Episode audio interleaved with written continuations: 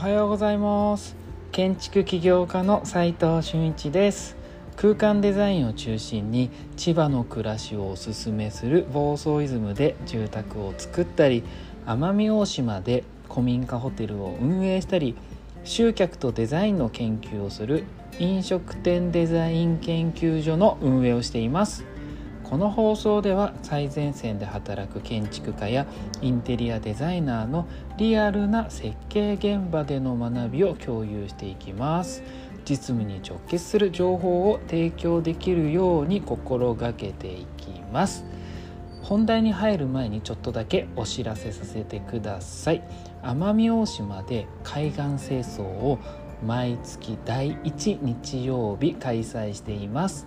うちの古民家ホテルに、えー、無料で宿泊してもらって午前中に集落の人たちと清掃しましょうねというイベントです。興味がある方は ユーアールエル を貼っておきますので覗いてみてください。それでは本題に入ります。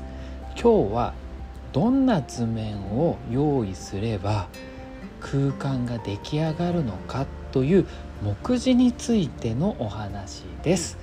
音声だけではちょっと伝えきれないかなと思いますので、実際の目次についてはオープンチャットの方の実務で、えー、こ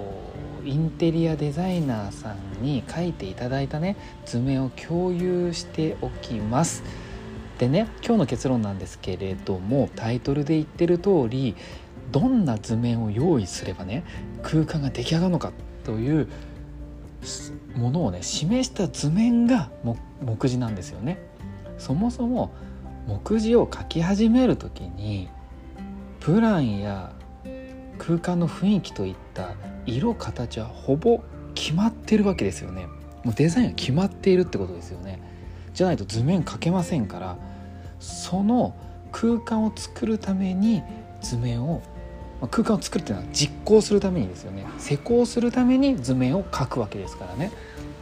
でもちろんそれはこれはこのデザインのままできないかもしれないから図面でもう一回デザインをし直して書き換えるってことはもちろんいっぱい出てくると思うんですけれども、大枠の世界観はこれだよねっていうのはもう合意が取れているという前提での、えー、図面スタートという話です。でそのうちの目次のお話ということです、え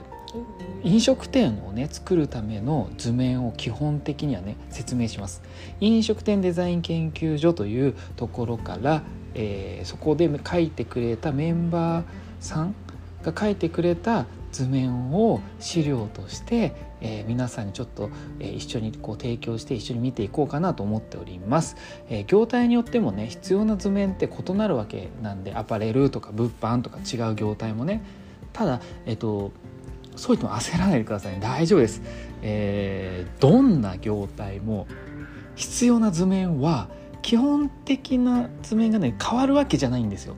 これね話を進めてくると分かると思います。平面図展部生産でどこも必要だよねみたいな、必ず必要だよねっていうものは共通してあるよと。だから、えっと、いっこ飲食店でもいいのでひとつインテリアの図面を覚えてしまえばほ他の業種が来てもできる可能性はすごい高くなるんで、ぜひ覚えてみてください。えっとじゃあ、えー、具体的にざっと目次で、えー、飲食店で必要な図面を一気に羅列してみますね。一気にちょっとつまんなくなると思うんでざっといきますね。えーと、表紙、目次案内図、仕上げ表、マテリアル表、設計指定品リスト、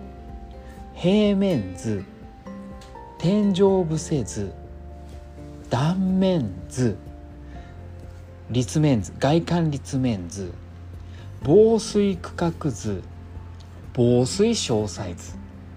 展開図、建具記号、えー、建具リスト、建具詳細図、サイン計画図、えー、家具記号、家具リスト、重機図、部分詳細図、電気設備図、照明リスト、弱電設備図、給排水設備図、換気空調図、防災設備図、厨房リスト、厨房平面図、厨房設備図、ダクト図。まあこんなところですかね。ちょっと長かったですよね。何を羅列してるんだって話なんですけれども、これからの放送でこの一つずつの図面の目的や注意点を説明していこうと思ってるんですけれども、まあ、最低限これくらいは飲食店の空間を作るには、えー、必要な図面かなと思っております。で、えー、そうじゃないと図面がもう出来上がらないと、まあ、現場がめちゃくちゃ困るよという話になるので、リスクでしかないと思います。で、プロジェクトによって必要な図面が異なるので、さらにこれに必要な図面を追加していけばいいんです。気づいたらね、逆にいらない図面があればそれは、えー、書かなきゃいいだけです。覗けばいいんです。で、えー、目次の役割は、えー、現場監督さんが職人さんにね、こう、ここどうやったらいいんですか、どうやって作ったらいいんですかって聞かれた時に、すぐに探し出せるために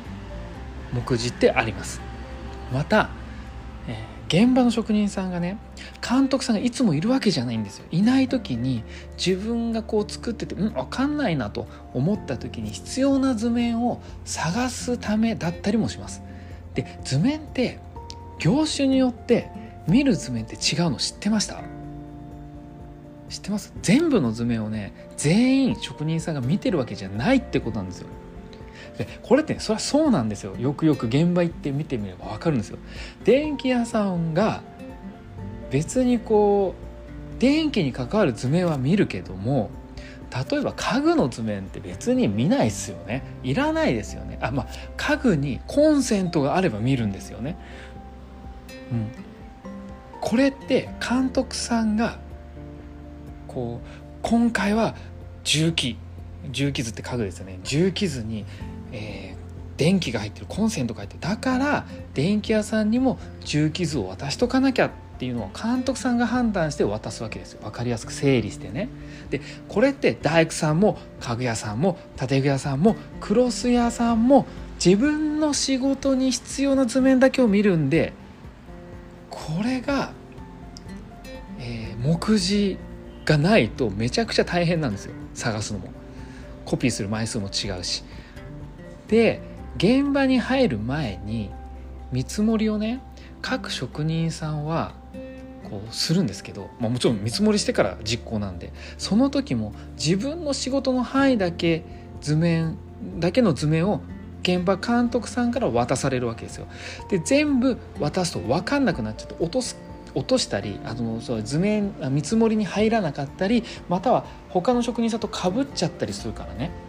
うん、でその時に役立つのがまさに目次ってわけです。全部の図面を見て全体像を把握しているのは設計者である私たちと現場監督さんだけなんですよね。で、これね、またね、こう住宅とかは大工さんが全部把握することが多いんですけど、インテリアデザイン内装業者の場合はちょっと違うよっていうところもちょっとポイントですよね。だから展開図でね、例えば仕上げが黒のクロスが例えば貼られてますと、そこにコンセントの色は黒にしたいねと思っていたけど、図面の電気図では指示で白がついてたとしますと、間違ってたとします。これって職人さんはまず間違いなく気づけません。まあ優秀な電気屋さんは気づきますけど、そんなことは期待しない方がまずいいです。設計者か現場監督さんが間違いに気づかなければ、そのまま間違えてつけられるってことです。で、こういった図面同士のね、図面の整合性なんですけど、一番気づけるのは設計者なんですよ。色とか特にね、デザインに関することは私たちが気づかないとまずいってことなんです。で、あとは実際についた後じゃないと、えこれおかしくないって気づけないわけですよ。でもその時には物はもう買っちゃってますし、施工も実行済みなんで、まあ追加費用は発生してもおかしくないですよね。でまあちょっと話が脱線しちゃったんですけど、戻すと目次はいち早く発見できるためにあるわけです。もしないとどうなるかっていうと、単純に工期が伸びます。なんでかっていうと、職人さんから聞かれてもどこに図面があるか分かんないと探すのに時間かかるし、職人さんもさらに欲しい図面があるかどうかも、そもそもあるかどうかも分からないんで、図面があったとしてもこの図面欲しいんですけどって言われたり、空間に必要な家具とか作り忘れちゃったりとか、目的の空間が完成しない可能性も出てくるということです。なので目次は必ず作っておいた方がいいんですよ。今日はね、どんな図面を用意すれば空間が出来上がるのかという目次についてのお話でした。わかりましたかね、えー、途中で羅列した必要図面のやつメモりましたかねあ、まあオープンチャットにも載せときますけど、えー、目次を作る意味を知ってプロジェクトがスムーズにね進む目次が作れるようになりましょうね、一緒に。うん、そんな感じです、えー、実務で学べるインテリアデザインの学校隠れ家では、最前線で働く建築家やインテリアデザイナーのリアルな設計現場での学びを非公開の ライン グループで毎日共有しています。これプロジェクト ライン なんですよね、えー、まずは、えー、手っ取り早くというか、まあハードルが低い、えー、ライン のオープンチャットの方の ユーアールエル を貼っておきますので、興味がある方は覗いてみてください。それでは今日しかない大切な時間を全力で楽しみましょう。建築起業家の斉藤俊一でした。ではまた。